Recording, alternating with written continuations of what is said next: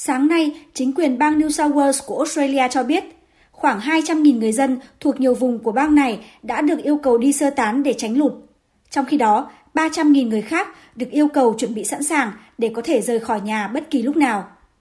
Chị Kim Rowley, đang sống ở vùng hạ McDonald thuộc bang New South Wales cho biết, gia đình chị có một ngày để chuẩn bị ứng phó với lũ lụt.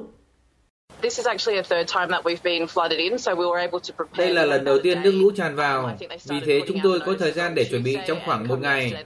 Tôi đã thấy thông báo từ thứ tư và trong ngày hôm qua chúng tôi đã phải chuẩn bị sẵn sàng. Mặc dù chưa có đủ mọi đồ cần thiết, nhưng chúng tôi đã mua vội vài thứ, trong đó có máy phát điện và một số vật dụng cơ bản để chuẩn bị sẵn sàng. Hiện tại, ngoài khu vực đang bị ngập lụt nặng, khiến cho nhiều căn nhà và khu vực dân cư bị chìm trong nước ở Lismore và Grafton trong những ngày qua. Hôm nay, khu vực Penrith và Windsor cách trung tâm thành phố Sydney gần 60 km.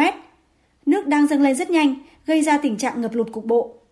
Hôm nay, thành phố Sydney, Central Coast, Hunter và một số vùng khác đang được theo dõi chặt chẽ khi mưa lớn tiếp tục đổ từ biển vào và các đập chứa nước tại bang này đã gần đầy khi lượng nước đã lên đến hơn 99% dung tích.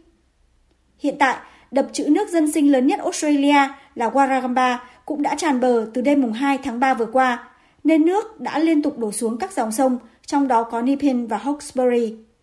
Theo dự báo, tình trạng lụt lội sẽ tiếp tục lan rộng tại bang New South Wales của Australia trong những ngày tới.